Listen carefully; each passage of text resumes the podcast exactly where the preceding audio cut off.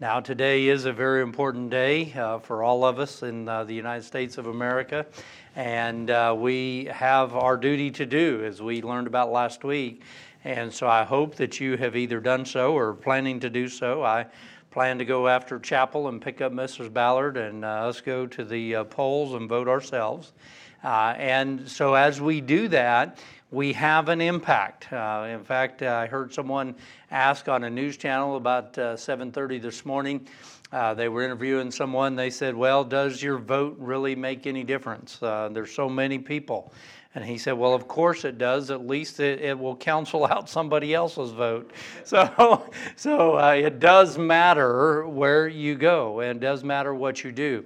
However, no matter the outcome of the election, there are two institutions of the three that God has ordained that are to move forward in their responsibilities no matter what the government does. Now, the government is an important institution, but as we have learned, God ordained three institutions, and we need to understand those in order for us to be uh, Christian citizens. Citizens first of heaven, but then secondarily, citizens of the country in which we live.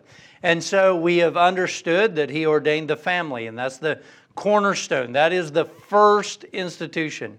And the other two would not even be able to exist if it wasn't for that. And in fact, uh, the home being the not only first in time, but the first in importance institution. But then we also learned that God ordained the government and gave it certain roles. And in the United States, we have the privilege of participating, and not only the privilege and the right to do so, but the responsibility to do so, as we learned last week.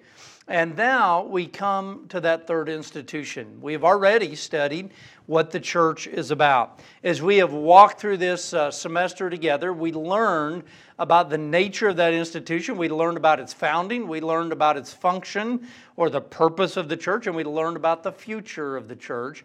But today, as we've done with the other two institutions, we come back and say, what is our personal responsibility in regards to this institution? We learn about personal responsibility in the home. We learn about personal responsibility in the government. But what is our responsibility in the church? Now, this is an important topic. It is actually a crucial topic. Uh, in fact, uh, many people believe that their only responsibility in the church is to be a member. And as long as I'm a member, that's all that really matters. And uh, we'll leave the rest of it to the preacher and the deacons and the elders and the trustees and the t- Sunday school teachers and those kinds of people. But the fact of the matter is, is God's word is very clear that every single believer has a responsibility in a local church. In fact, I want you to understand, as we noted before when we talked about it being one of the institutions God ordained, that there is no such thing in the New Testament as a Christian that is not involved in a local church. It just does not happen. In fact, what we see the pattern in the New Testament is someone trusts Christ, they're immediately baptized, and they became a member. They are, they are numbered among a particular local church where they trusted Christ and were baptized. God's intent is for all of every believer to be involved in, and yes, a member of a local church, and thereby uh, carrying out the responsibilities that His Word gives us. Now, we could look throughout all of the New Testament and learn about many of our responsibilities. But this morning, I want us to return to the book of Ephesians, and this time to chapter 4. Ephesians, as we learned uh, a couple of weeks ago, uh, really is focused on the first three chapters being doctrinal in orientation, and then beginning in chapter 4 through chapter 6, very practical, saying that based upon this belief system, based upon these, these truths that we learn in the first three chapters, now this is how you should live as an individual.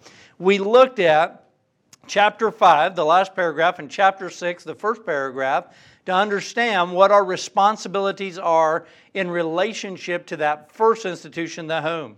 But as we come to chapter 4, the entire chapter is really about what your responsibility is as a believer in relationship to your local church. And in fact, it is a responsibility no matter what your title may or may not be in the local church. You may have the title of deacon. You may have the title of teacher. You may have the title of pastor or, or elder or deacon or some other, some other title, or you may have no title at all. But if you know Jesus as your Savior, God wants us to understand that we have responsibilities in the local church, and this whole chapter is about it. Now, I know that worries you a little bit because last time we went a little bit longer than normal. And uh, you say, my goodness, if we're going to cover an entire chapter, we're in trouble. Well, let me give you a little bit of relief. We're not going to cover the entire chapter, although I would encourage you to do so on your own. But this morning, we are going to choose from this chapter three concepts that we see that I believe are primary concepts of your responsibility related to the local church.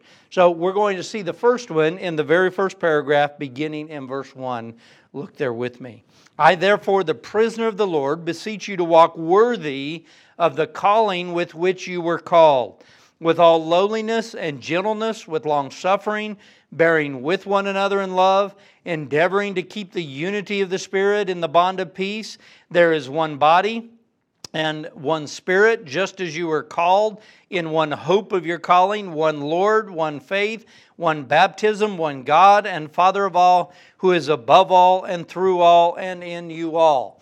There is so much packed into this first paragraph of chapter 4 that we do not have time to unpack it all this morning.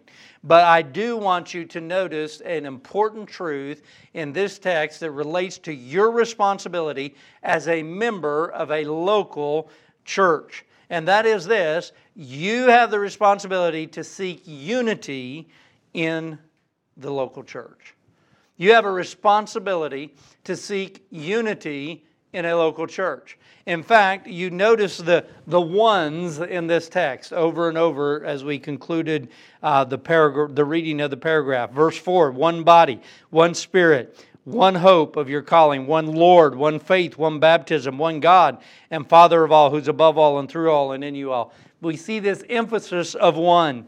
He actually says in, the, in verse 3 that we are to endeavor to keep the unity of the Spirit in the bond of peace. This is the concept that we're seeing in this text is saying, listen, as a member of a local church, you personally have the responsibility to seek the unity of the body of Christ. That is so, so crucial. Because you see, some people think it's the pastor's job to keep everybody unified. Some people think it's the deacon's job to keep everybody unified, but some people say it's the elder's job or the trustee's job, depending on the structure of your local church. But the fact of the matter is, God holds every single member responsible for the unity of the church. He tells us how to do that in this text. He says, first of all, in verse 1, I beseech you. In other words, I am begging you, essentially. Uh, I am instructing you to walk worthy of the calling with which you are called. One of the things that you already know about Northeastern Baptist College, even if this is your very first semester here, is that we emphasize that God has a calling for every single believer. God has a vocation for you. He has a calling for your life. For some, that is to be a church planter or to be a pastor, to be a missionary on a foreign field. For others, that is to be a business leader. For some, is to be a counselor or to be a Christian educator or a host of other things. But whatever God has called you to do, He has called you to do it for His glory. And particularly, whatever your calling is, He intends for you to be engaged and involved in a local church and to walk worthy of whatever calling He has placed on your life and to do so in a very particular way. He describes how to do that in verse 2. He says, with lowliness, with gentleness, with long suffering now we say, well, a lot of the newer translation says patience, and that's true. That's what it means. Patience. I kind of like long suffering because that tells us what patience really means. You know, sometimes we think patience are temporary, but that's really not the idea. The idea is we're going to suffer long through this, and sometimes we have to suffer long. And then he says, bearing with one another in love. So we bear with one another. We put up with one another. Wow. I mean, that doesn't sound too unifying, does it? Yes, it does. Because it is acknowledging the fact that we are all sinners and we all mess up. And the people you go to church with will mess up. And they will look at you and say, You messed up. And they'll be right because we all sin. Listen, there is not a perfect church on the face of the earth, and there will not be until the rapture happens and God perfects His church. the fact is is there are people in churches that you're involved in now and people in churches you will be involved in the rest of your life that you just connect with. And man you guys are on the same page doctrinally. You're on the same page methodologically. You're on the same page in what you eat and when you eat it. I mean you guys are uh, you just say man this is one, we like the same things, we do the same things, and then you are going to find people in your church that are totally and completely different than you, and you're going to say, Man, I just don't understand that. You're going to find people in your church that their personality rubs you the wrong way, and I promise you, though I know this is hard to do, I, I know it's hard to admit this, but there are people who will be rubbed the wrong way because of your personality and my personality as well. The fact of the matter is, is God's word is clear in Ephesians chapter 4. God's word is clear in 1 Corinthians chapter 12, 13, and 14. God's word is clear every time this is discussed, Romans chapter 12, that we have many members, but one body. And all the members are not the same. Now, in Romans, in uh, Ephesians 4, in Romans 12, in uh, 1 Corinthians 12 through 14, that is speaking primarily about spiritual gifts. But it goes beyond spiritual gifts into personalities and backgrounds and everything else. And folks, there are some people that are just like you, you're going to get along with, and there are other people that are just like you, so you definitely will not get along with them. There are people that are completely different than you, that man, you just make a connection and this is wonderful. And there are people that are so completely different than, than you that you will not be able to stand to be in each other's presence for very long. But the fact of the matter is, is God says you have been called to a greater purpose, and you need to set all of that stuff uh, beside you and you need to work for the unity of your local church.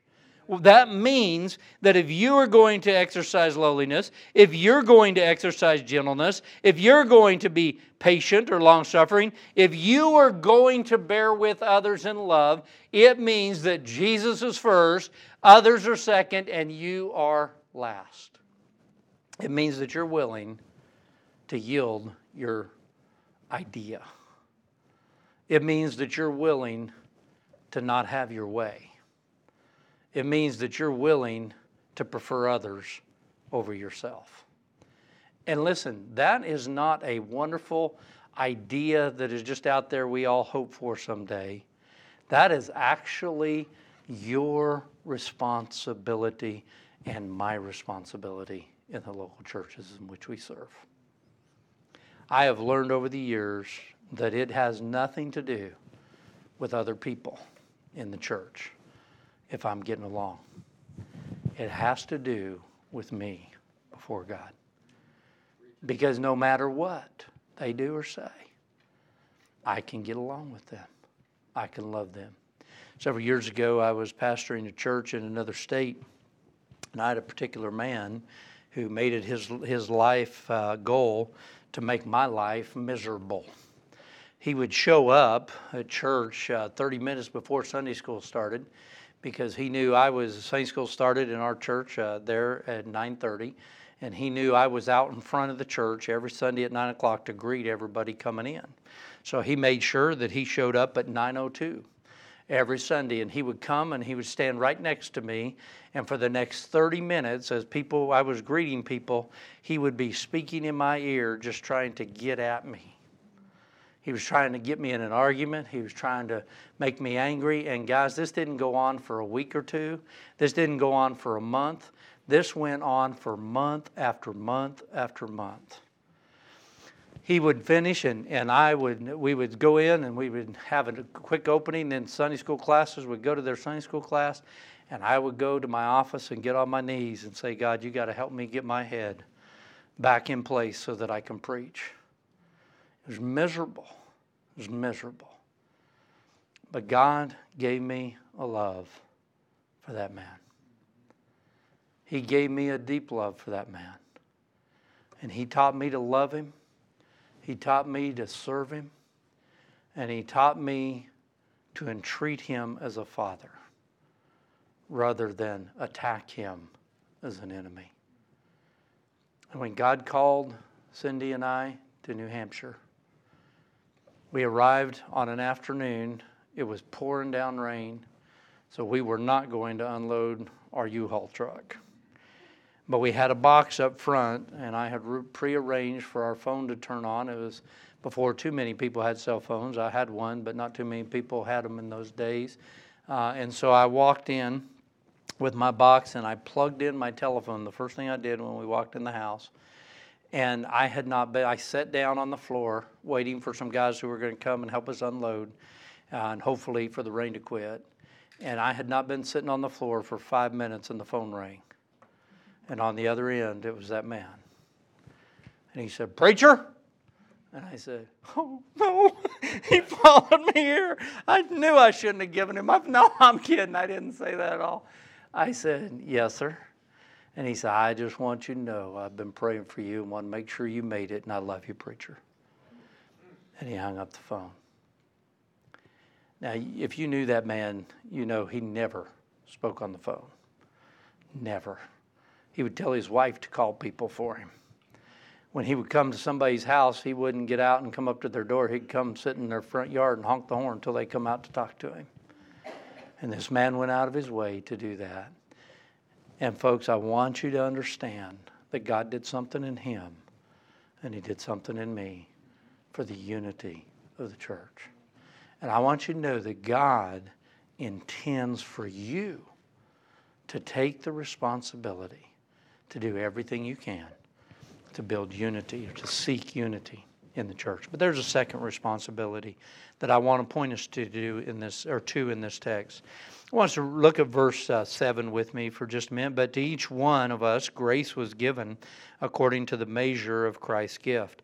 Now, I wish we had a lot of time, and uh, those in systematic theology class would really like this um, because we get into verse 8 through 10, and there's a whole lot of theological discussion about it, but we do not have time today. So I want you to jump to verse 11, and it says, He himself gave some to be apostles, some prophets, some evangelists, and some pastors and teachers for the equipping of the saints, for the work of the ministry, for the edifying of the body of Christ Folks, you need to understand that you, if you've trusted Christ as your Lord and Savior, you have a spiritual gift.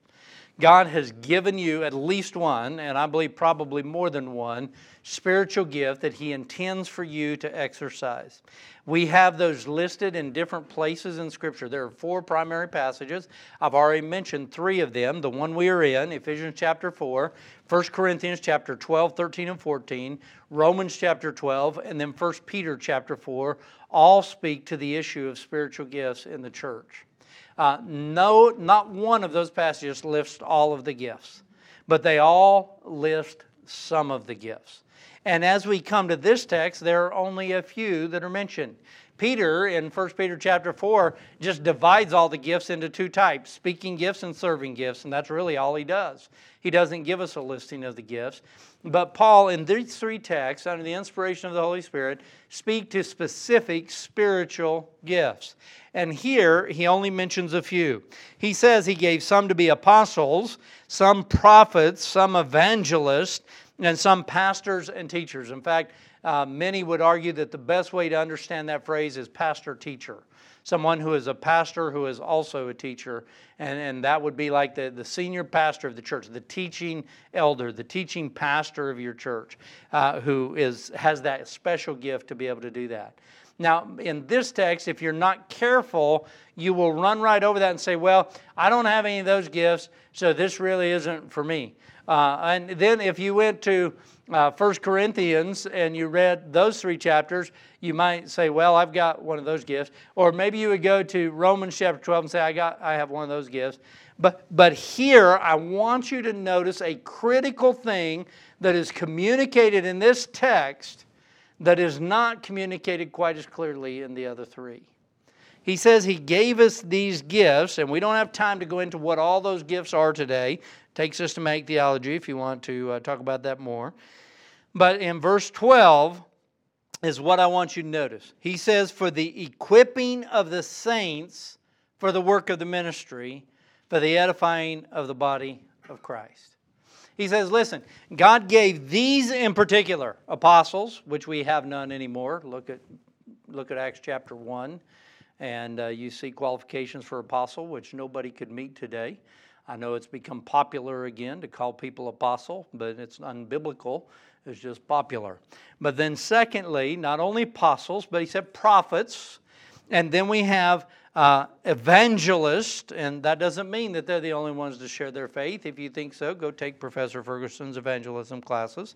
And then it says pastor teacher, but now look what he gave all of those for for the equipping of the saints for the work of the ministry.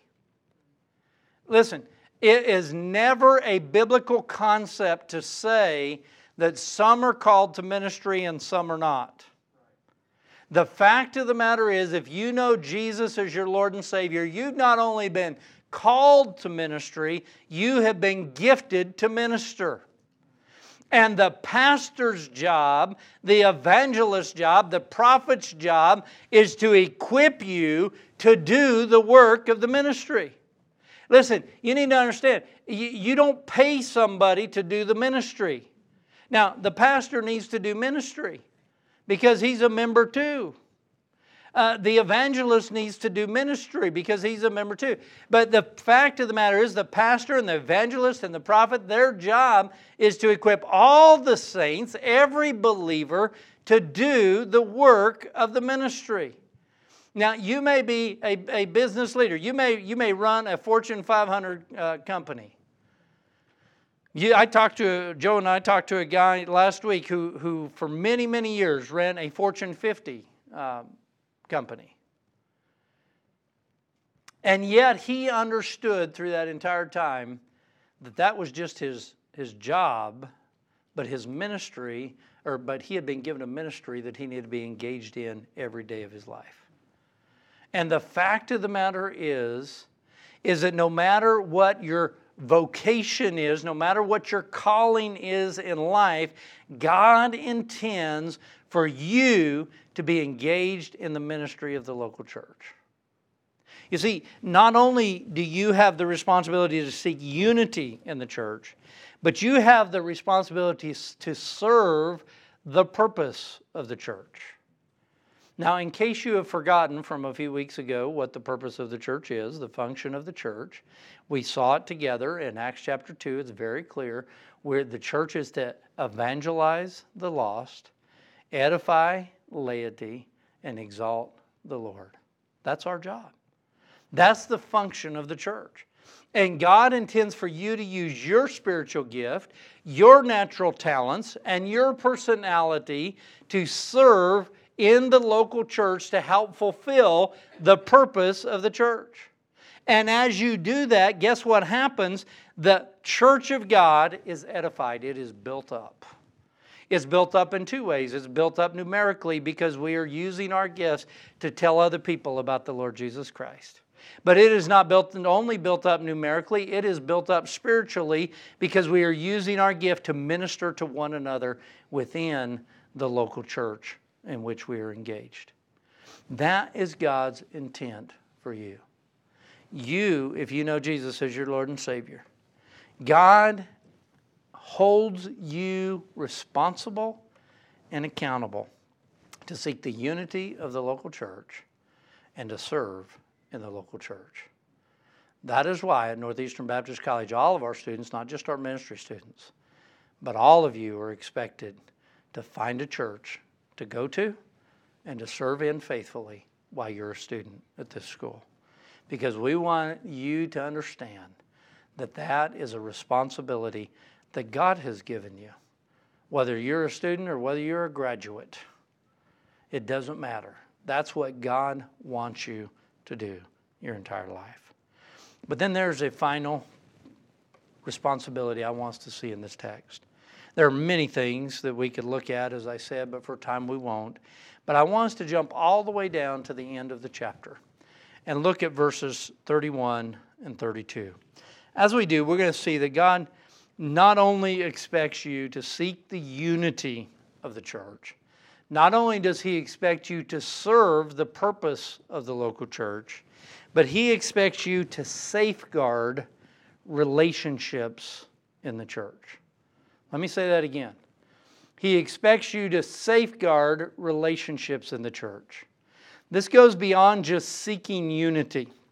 We can seek unity, and we should, but this goes even beyond that, and he concludes the chapter almost where he began, but in a very more specific way to say, listen, you shouldn't just seek unity that is surface, but you should be engaged in safeguarding relationships within the body of Christ.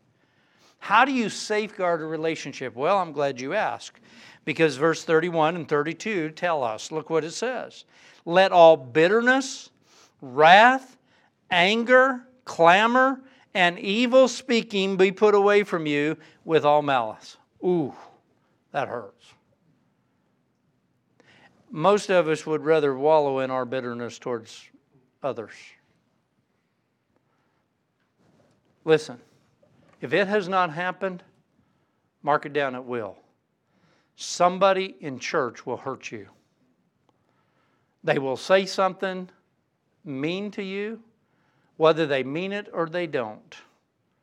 They will say something they don't even they don't even know what what they're saying, but it will hurt you deeply. Maybe it will be on the tail end of a really, really tough week where you are already just feeling like that, man, the whole world's falling apart and I'm going to church just to, just to get refocused. And you get there, and the first thing that someone says to you hurts. And you say, That's not what I came here for. Listen, I know so many Christians who have left church or left the church they were in for another church or continually hop around looking for churches, trying to find some church where nobody's going to be mean to them. And I know some who have never left the church, they stay in it, but they are bitter to the core related to certain people in that congregation. He says, listen, put it away from you.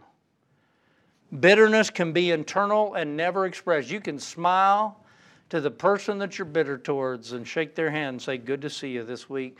But inside, the bitterness that you have towards them is eating you alive.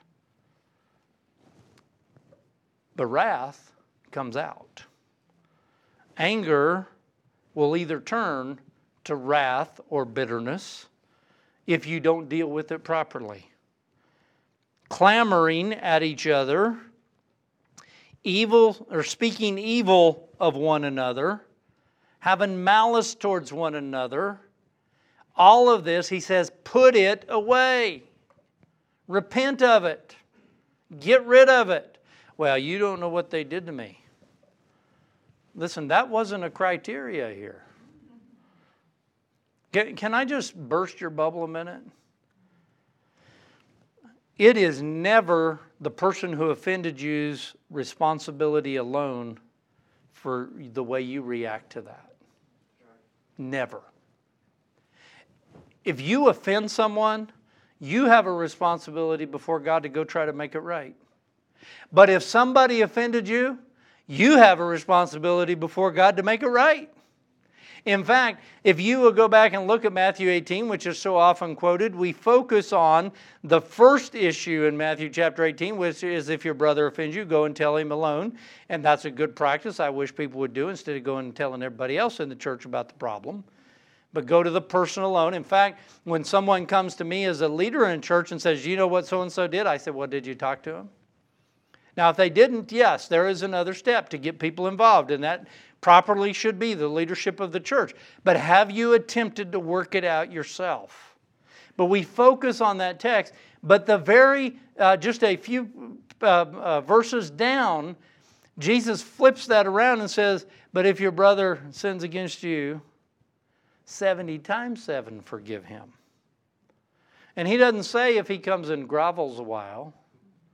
He doesn't say if they earn your forgiveness. Listen, if it's, for, if it's earned, it's not real forgiveness. Because forgiveness is bearing the pain of the issue.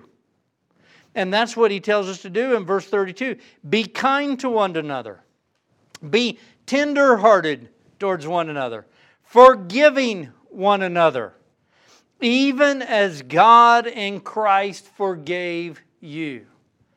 Let me ask you a question. What did you do to earn God's forgiveness? Hmm. If you think you did something to earn His forgiveness, we need to talk afterwards. Because you're not saved. You're headed to hell if you think you earned God's forgiveness. Because the Bible's clear all have sinned and come short of the glory of God. There is none righteous, no, not one. The wages of sin is death, separation from God. That's the wages of sin. But the gift of God is eternal life. It's a gift. Forgiveness is something that we cannot earn and do not deserve. Now, notice what he says as God in Christ forgave you. How did God forgive you? Because Jesus took the pain of your sin and of mine. Forgiveness is not saying the pain's gone. Forgiveness is not saying it don't hurt anymore. Forgiveness is not saying they, they, they asked me enough. Forgiveness is not even saying they've changed. Forgiveness is saying, You hurt me, but I forgive you. I'll bear the hurt and release you from it. How do you do that? It's impossible in your own strength. It only comes, as we mentioned a few weeks ago, earlier in this text. It tells us that the key to all of these practical things, he's telling us in 4, 5, and 6, is that we be filled with the Spirit of God. It's the fruit of the Spirit working in your life as you submit to the Lordship of Jesus and the power of the Spirit that enables you and empowers you to forgive like God forgave you. You don't forgive somebody because they earned it or deserve it. You forgive people because Christ has forgiven you. That's why we forgive. And listen, it is a joy when you forgive. It's like a, a weight that you've been carrying maybe for years, maybe for moments. The longer you have held bitterness and anger and wrath towards people, the heavier the weight is on your life. But when we forgive, it's like a gigantic weight is just lifted off of us. And it's wonderful. It's wonderful. If we will forgive, we will be able to seek the unity and we will be able to serve the purpose of the church. But if we don't, if we don't, if we don't safeguard our relationships in the church, then we will never be as effective as we should be in the other two responsibilities in this text. Bow your heads and close your eyes with me. Listen, we have a responsibility to the government, and uh, we're going to do that, and we have no idea the outcome.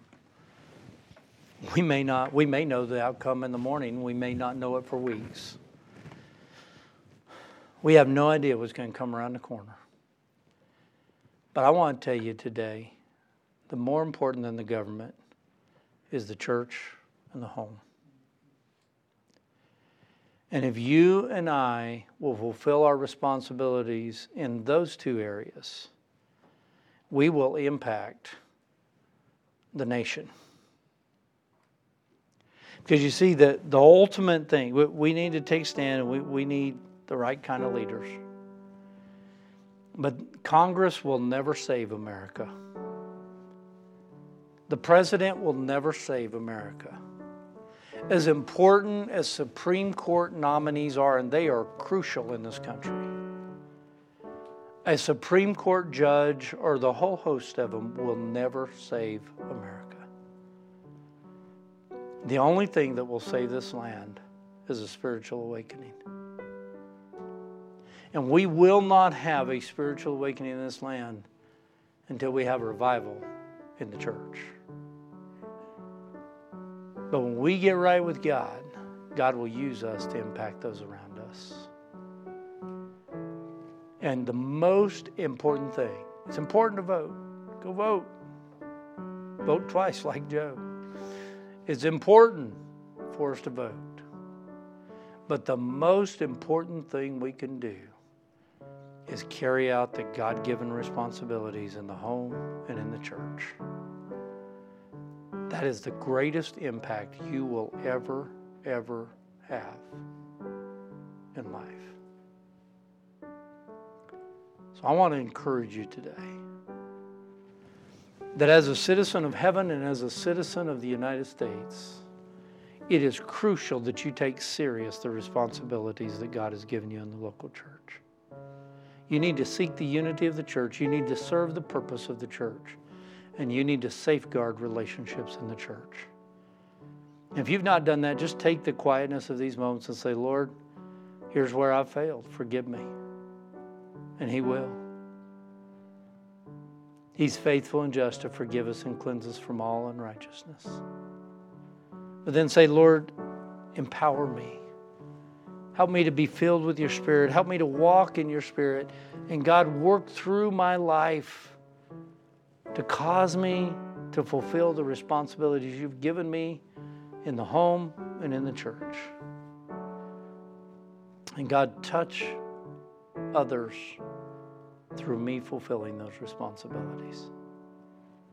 And listen, today, if you're here and you've not trusted Christ as your Savior, maybe you've been trying to earn His forgiveness, as we talked about a few moments ago, then listen, right now is your opportunity to settle it to realize that forgiveness isn't deserved and it isn't earned. It's a gift of God. And you can go to Jesus right now. He himself said, He that believes on me has everlasting life. He that trusts me, turn from your sin, turn from trusting yourself, turn from trying to earn forgiveness, and just trust Jesus and who He is and what He did for you as He died on the cross, was buried, and rose again for your sins. Just tell Him in the quietness of your heart, Lord, I know I've sinned. I know I, I don't deserve your forgiveness. I can't earn it, but God, I believe that you died for me. And so right now, Jesus, I turn from my sin and I trust you.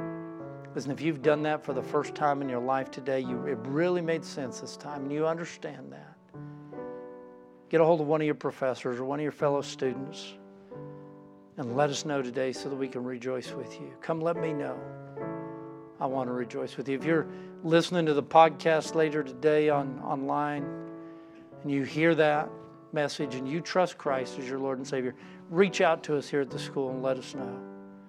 Write us an email so we can rejoice with you because that's the most important decision you can make. But if you know Jesus, then fulfill your responsibilities at home, in the church, and yes, your responsibilities in the government as well. Father, we just come before you today and we thank you for the way your word teaches us and instructs us. Father, I pray that you would help us to carry out the responsibilities you've entrusted to us for your glory and honor. And it's in Jesus' name that we pray. Amen.